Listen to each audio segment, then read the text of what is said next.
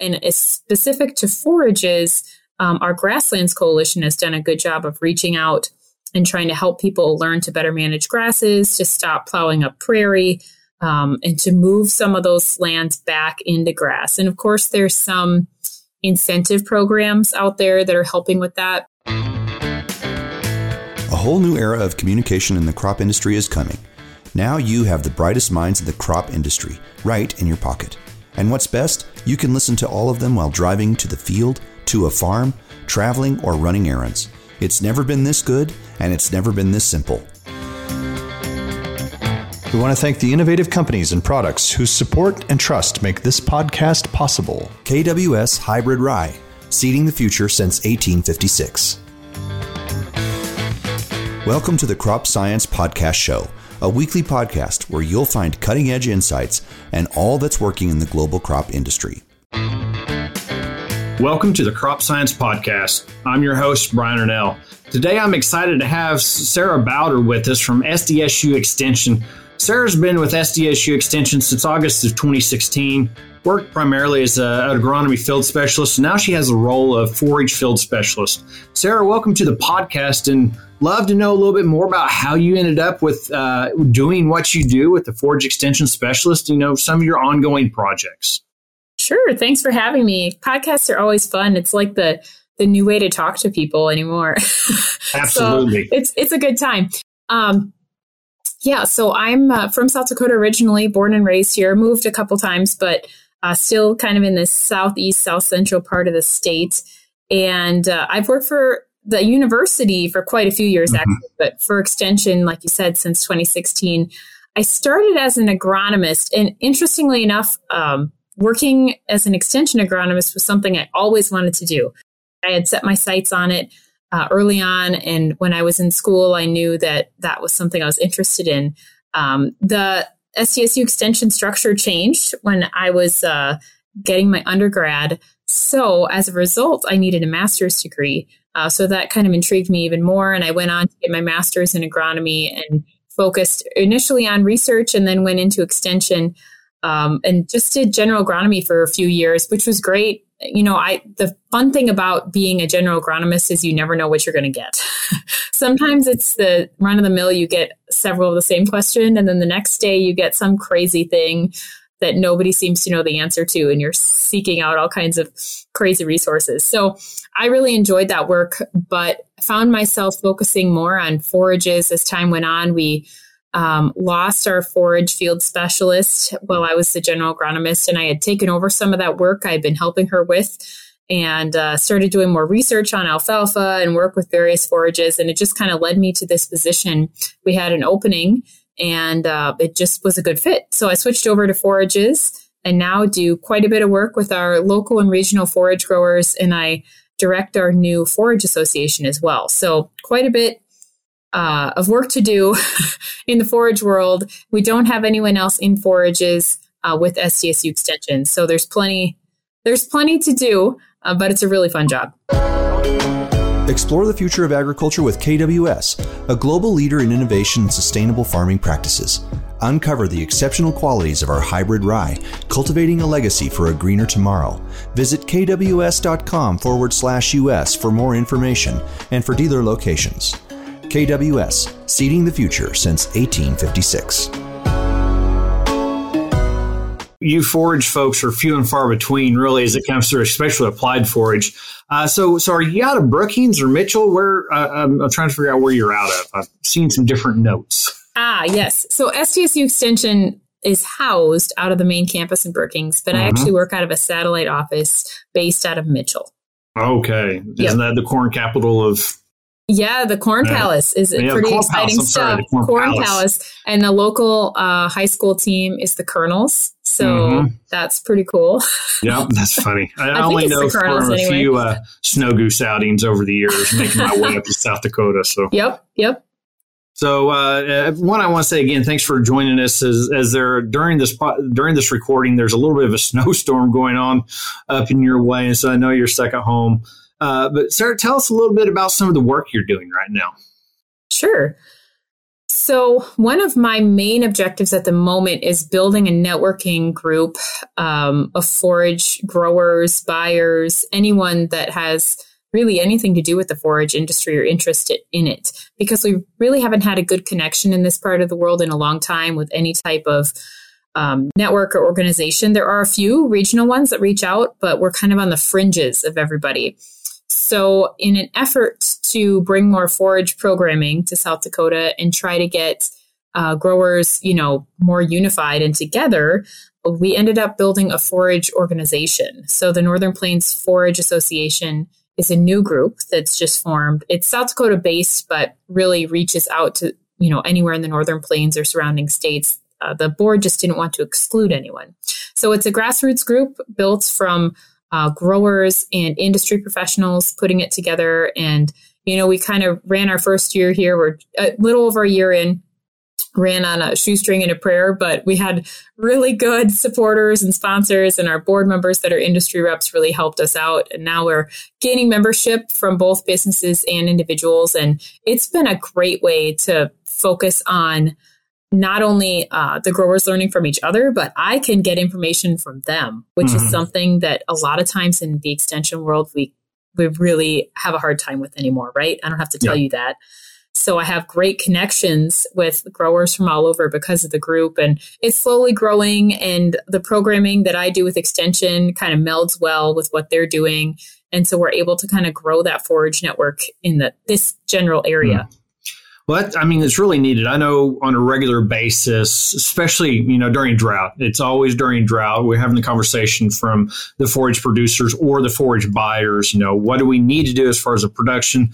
And then the buyers come in. Where do we get it from? Cattle, cattle producers, you know, Oklahoma is a fairly cattle dense state. And so every drought there is, we're always looking for buyers getting into that kind of might a question about more about the region you're in in our state, with uh, especially with the new climate smart stuff coming out, we're going to expect to see a transition in some of our more marginal ground that was either graze out wheat or maybe marginal into likelihood with this coming year or two seasons more perennial grasses planted, more forages. Does that transition up into your area, or you know what what does that look like? So we've had a pretty strong uh, soil health regenerative regenerative ag movement going on here for several years. The South Dakota Soil Health Coalition was formed a few, well, quite a few years ago now, and I have been one of a few extension folks that have tried to partner with them in some of their work. And I'd say because of them and our South Dakota No-Till Association, along with other groups that have come in, you know, of course, USDA, NRCS, and Pheasants Forever, and lots of groups like that have worked together and really combined efforts and growers have become more aware of resources, programs, uh, and great ways to really utilize their ground because we're in corn soybean country mainly on the eastern side of the state. And like you said, um, there's opportunities, especially during drought years or here sometimes during a really wet year too. Yeah. Like people get frustrated and they don't know what to do. And that's when, you know, resources kind of mm-hmm. become utilized, right? When you have to. So I would agree that yes, that movement is happening here and is specific to forages. Um, our Grasslands Coalition has done a good job of reaching out and trying to help people learn to better manage grasses, to stop plowing up prairie, um, and to move some of those lands back into grass. And of course, there's some incentive programs out there that are helping with that. But these groups, these grower groups, with our new Forage Association included, have really pushed toward that regenerative, sustainable look and tried to help people um, work out the economics behind it because that's a big thing, right? You don't mm-hmm. want to dive into something new. Scary enough to try something new, but to not know if you're going to make any money or you're going to lose money.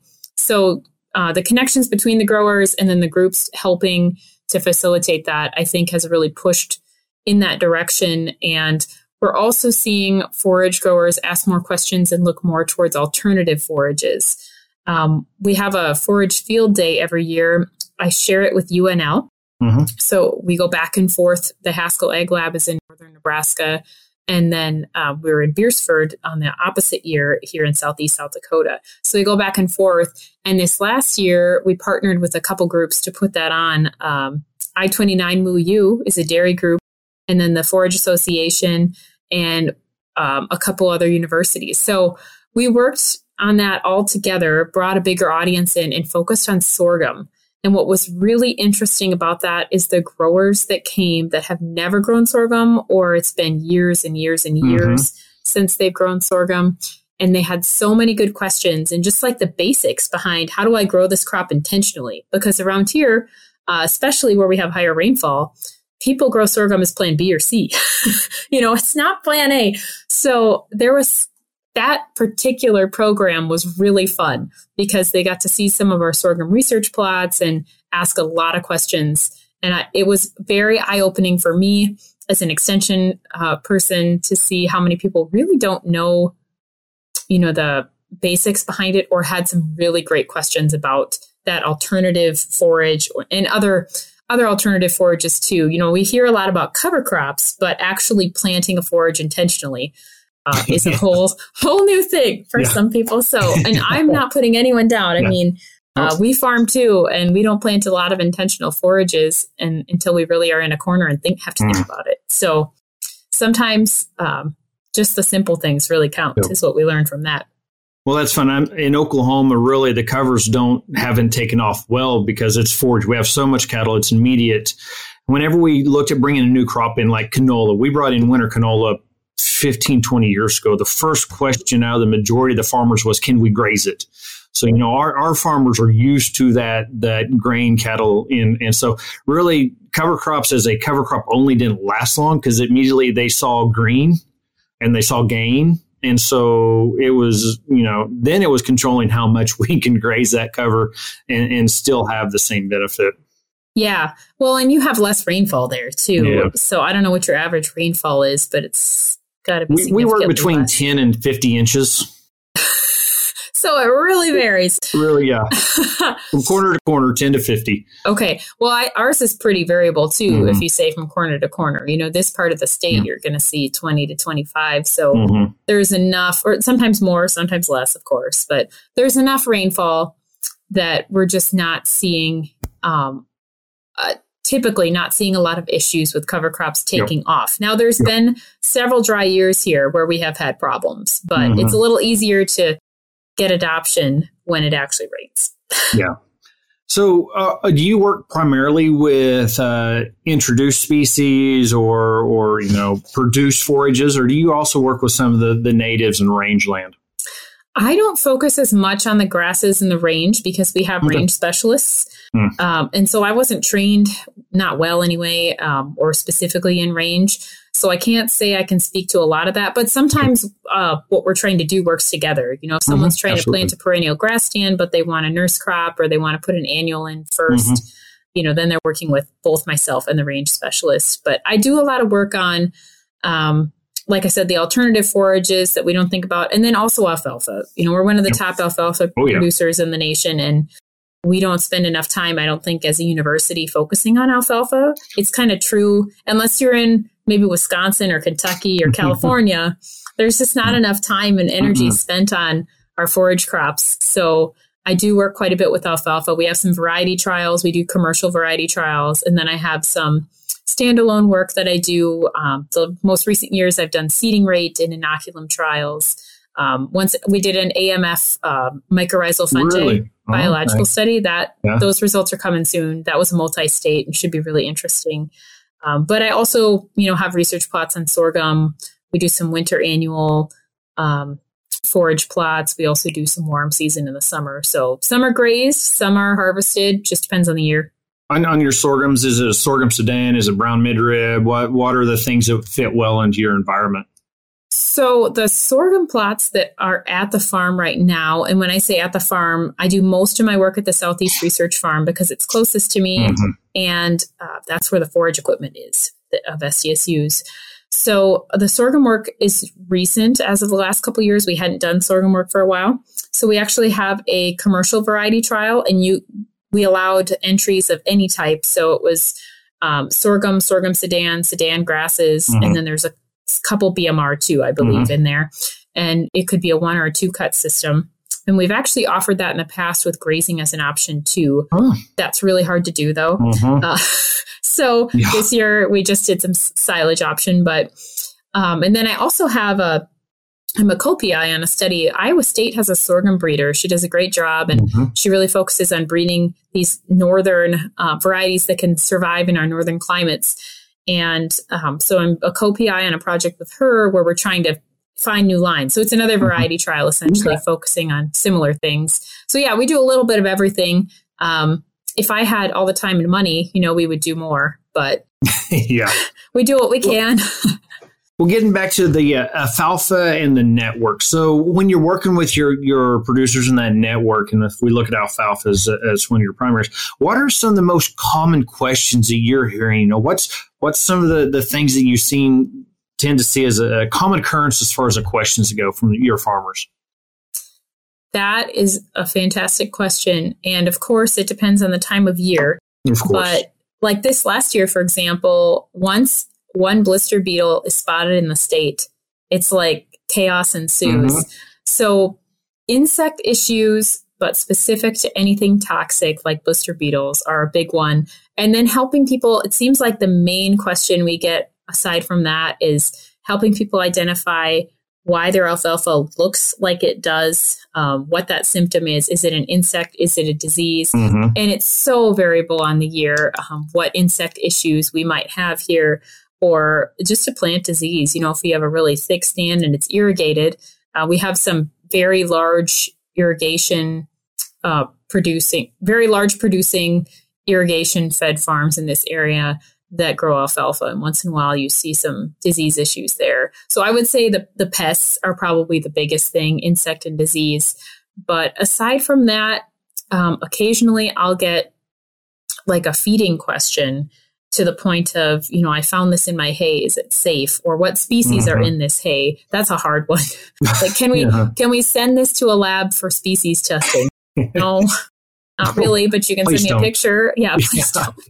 don't. so, you know, it it's very um, dependent upon the year. I'd say the the other question I get is what mm-hmm. variety should I mm-hmm. plant, mm-hmm. which is super dependent on what you want to do with it. Mm-hmm. Surprisingly, to a lot of people. So, what's the, the common stand life for for your area? If you're looking at the average, you know, you, there's always extremes on both ends. But what's average, and how do they follow out? What's what's some of the crop rotation they use in the region if they're in a, a long term alfalfa stand? That that is a great question. Dairy farmers will go three ish years. You know, in a lot of cases, is high um, high producing. Some are less. Some might go a year more but typically not more than four in most of those situations. And a lot of them are looking for feed. So they try to rotate out to corn silage. Um, now, there's a few that are very uh, resilient, you know, soil resiliency minded, and they might rotate out for a couple years to something other than corn silage, just trying to get another cool season crop in the rotation. But typically, you're going to see corn silage and alfalfa. There's a few that will rent out maybe for a year to get mm-hmm. something else on there. Um, and then if you're looking at a beef producer who raises their own alfalfa, a lot of times the stands are let they they're let sit a little longer. I'd say the average stand, you know, to get the great plant health out of it is three to four years, but people will go five. Um, if they have good rainfall, they'll let it go longer. I know out west, I've done some alfalfa surveys, and I've been in grass alfalfa stands that people say they don't know how old they are. They've been there. So oh yeah, I have um, to. it's like, oh, well, that's fun. I wonder how old this, you know, this plant is when it was all started. But um, you know, you go further west and you could see 20 year stands. It's not that strange. 10 to 20 year stands. Um, in this part of the country, four, five, six, maybe. Is that a winter that. kill issue? Is it survivability? What, you know, what? Because I'm thinking in, in Oklahoma, we're probably six to eight, six to eight years is probably a fairly on somebody maintaining and really looking mm-hmm. into that. 6 mm-hmm. to eight's not uncommon. Mm-hmm. So, what's uh, about your why is it a shorter term? A lot of it's winter kill. If you're comparing to further south, yeah, we've got winter kill issues. Um, the irrigated farms can probably go a little longer mm-hmm. than some of the others, but the other part is just most of it's dry land. So you have the variability of um, stand health and stand vigor. Uh, the but the December ice rain type things that happen mm-hmm. really do us in on winter kill a lot of times, mm-hmm. or just having an open winter with no snow. Occasionally that happens, and then it's way too cold for too long. So I'd say that's probably the biggest factor. Of course, pests can come into play too to be an issue. And the other thing is management. Um, we'll have people that just cut too late, you know, but it's before it's dormant, but mm-hmm. too soon, uh, before it's going to become dormant. And then they're just cutting off their stand health. So there's some of that too. So I was in Winnipeg in December and they were fairly open up there. You guys open? I mean, I know it's snow now, but were you open up until this or? Uh, there was some snow on the ground where I live, but there's been parts of the state that were pretty wide open. Yeah. So, but on the other hand, it hasn't been super cold. We've had a pretty mild winter. So we'll see what happens now that it's actually snowing in a large portion of the eastern part of the state. Uh, hopefully that'll cover some things up, give them a little insulation. So, could you say on average, you see at least, you see on average about 25 to 30% of the alfalfa acres replanted each year, or how does that break out as far? I guess you do. Is it one year out, then back in, or is it two years out and back in? That really depends on the producer. Um, a lot of times when someone calls me and asks, you know, oh, it's typically if they have a stand fail that they planted mm-hmm. and they want to replant. But occasionally someone will say, How long can I wait before I put this alfalfa back in?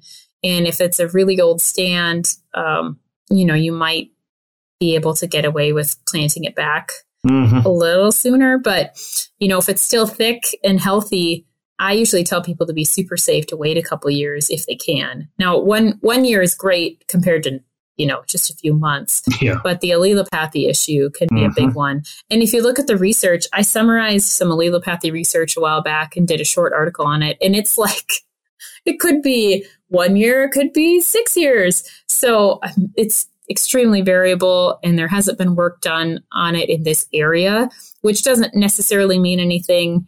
Um, in this area recently, I should say, it doesn't mean a whole lot, but when you're talking to a producer, that does mean something to people. You know, it has to apply to their area for those that, that aren't used to alfalfa, and I, I was kind of going that direction with allelopathy because I want to see what you had to say. So share a little bit with the listeners, those that aren't used to the the the issue with allelopathy and why we're m- most have to rotate out one, two, or some cases even more years than that.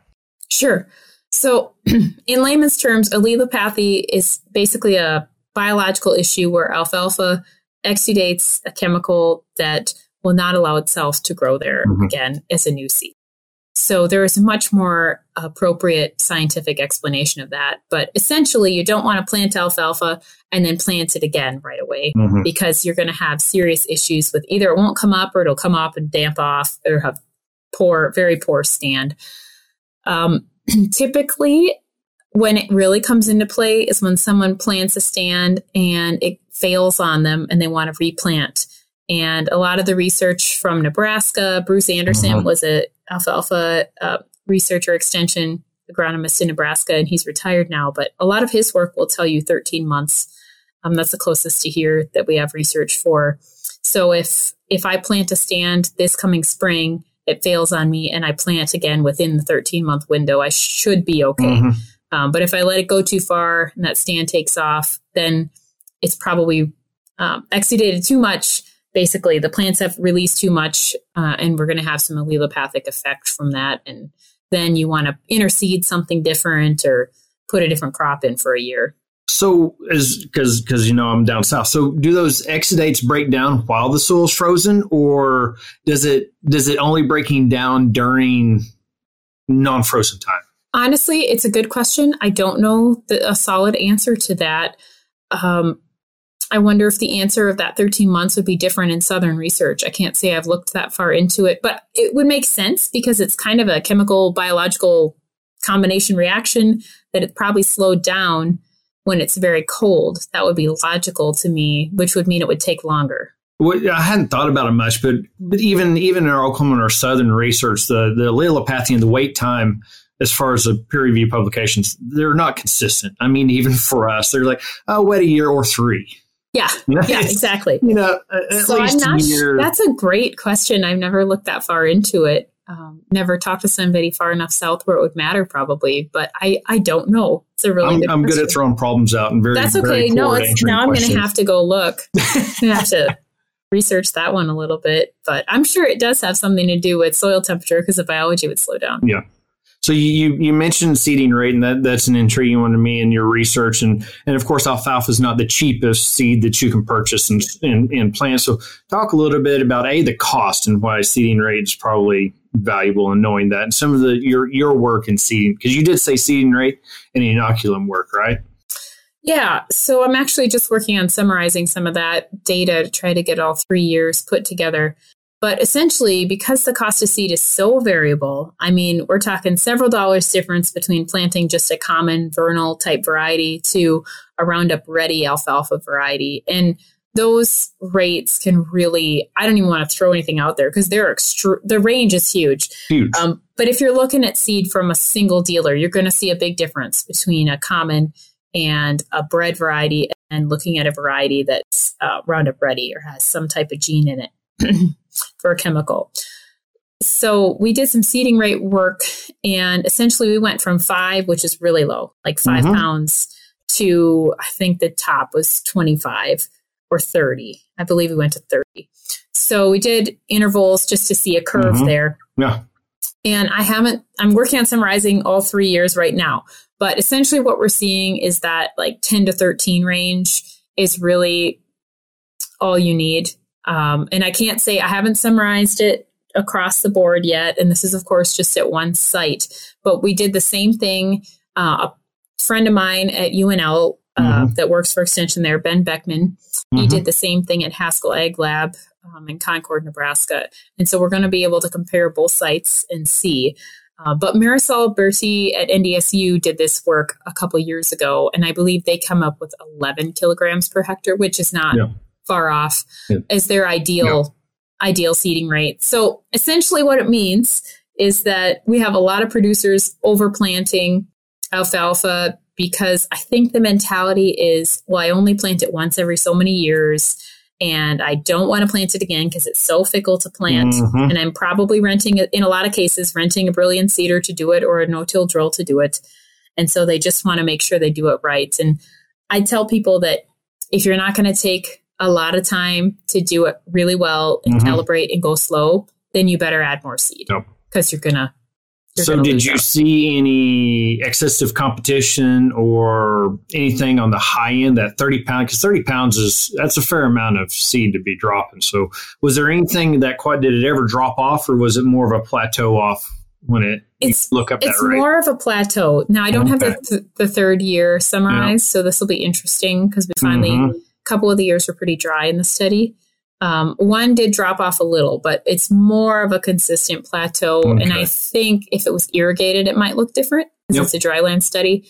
But in this case, it just it self thins essentially. So, and the even the five pound plots were fun to watch because they start to thicken themselves up, yeah, and compensate. So it was really interesting to compare it to the variety trial too and see how different varieties do different things. But we added inoculant on top of that and didn't see a whole huge difference with the Mhm. inoculant versus not, but that can be very site Oh, site yeah. dependent.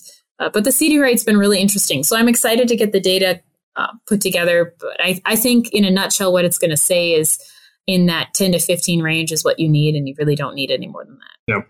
I could see that. And I also see if somebody gets cheap seed to throw in an extra five pounds just for good safe measures and all that Roundup ready, they might flirt with a little bit of the lower Yeah. lower end Well, of that.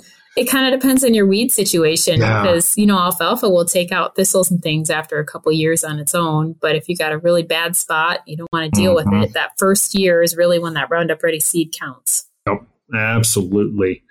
Well, any other work you want to you know share with the group uh, that you're doing? You know, I think that's the bulk of it. Some research work. We do some programming work. Um, I tr- I actually host co-host a webinar with Ben Beckman from UNL, and we talk forages. So that's called the Forage Connection. Little play on the Muppets there. Yeah, oh, I got it. so we uh, we do that once a month. That's been fun, and are always looking for good conversations there. Um, Where how do people find that that Is it forageconnection.com or? Um, if you just search Forage Connection on any pod, basic podcasting platform, okay. Spotify, Apple Podcasts, it should show up on most any of your typical podcasts. You can also find it on the UNL website. Okay. Too. But yeah, that's that's been really fun to do. And then working on the research and working with the Forage Association, doing extension events. Those are kind of the main main things that keep my time pretty full. Yeah. That that and kids because oh, we're yeah. already talking about the you know the snowstorm and, and the little ones at home. And yeah. Luckily, I'm in the office today. it's time for our famous three. So, uh, as we wrap up here, our three go-to questions. You know, as, as uh, an extension specialist, do you have a go-to resource uh, when it comes to, to forages? Honestly, I use a lot of different resources. One of my go-tos is my list of growers mm-hmm. because a lot of times, if I can't find an answer, I know a grower that's tried it. And I would say the other one, I really like to reach out to University of Wisconsin um, in Minnesota when I can. Mm-hmm.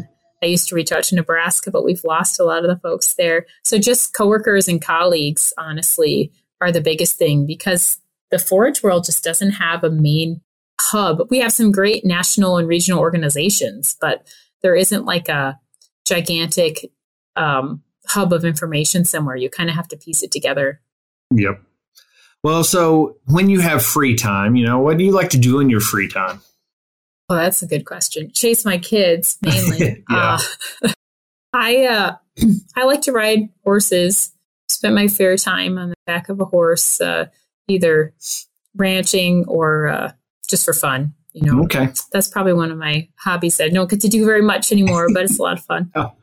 Where, so, if people want to know more about your extension program and your research, where can they go to find more about your work?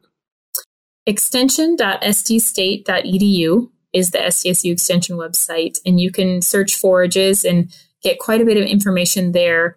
The other place um, you can look is if you just honestly, the easiest way to find it is to Google Southeast South Dakota Research Farm annual report. And all of essentially most of the forage research that I've done on the eastern part of the state can be found in those annual reports. There's also um, some research done on the western part of the state that's typically found on the extension website. Well, fantastic. There, Sara, thank you so much for joining us today. And, and and listeners, you know, if you haven't subscribed yet, make sure you subscribe to the channel. If you like what you see and you've heard today, share that as we're trying to build our audience up. And of course, leave us comments if you have suggestions for for guests that we can bring on the Crop Science Podcast. And again, Sara, thank you so much for taking your time uh, this afternoon to visit with us. And I look forward to visiting with you more in the future. Thanks. Looking to elevate your brand and captivate audiences through the power of podcasting? Look no further. Introducing the custom podcast brought to you by Wisenetics, where we take care of the behind the scenes so that you can focus on what truly matters. Podcasting has become an invaluable tool for brand awareness, but let's face it, putting it into practice can be a daunting task. It's incredibly time consuming and requires technical know how. But don't worry, we've got you covered. With our experienced team at the helm, we'll handle the operational aspects so you can channel your energy into what your company does best. Are you ready to unleash the podcasting potential of your company? Schedule a call with one of our specialists today at the link in the bottom of this episode. You'll also receive a free podcast strategy consult tailored to the unique needs and goals of your business.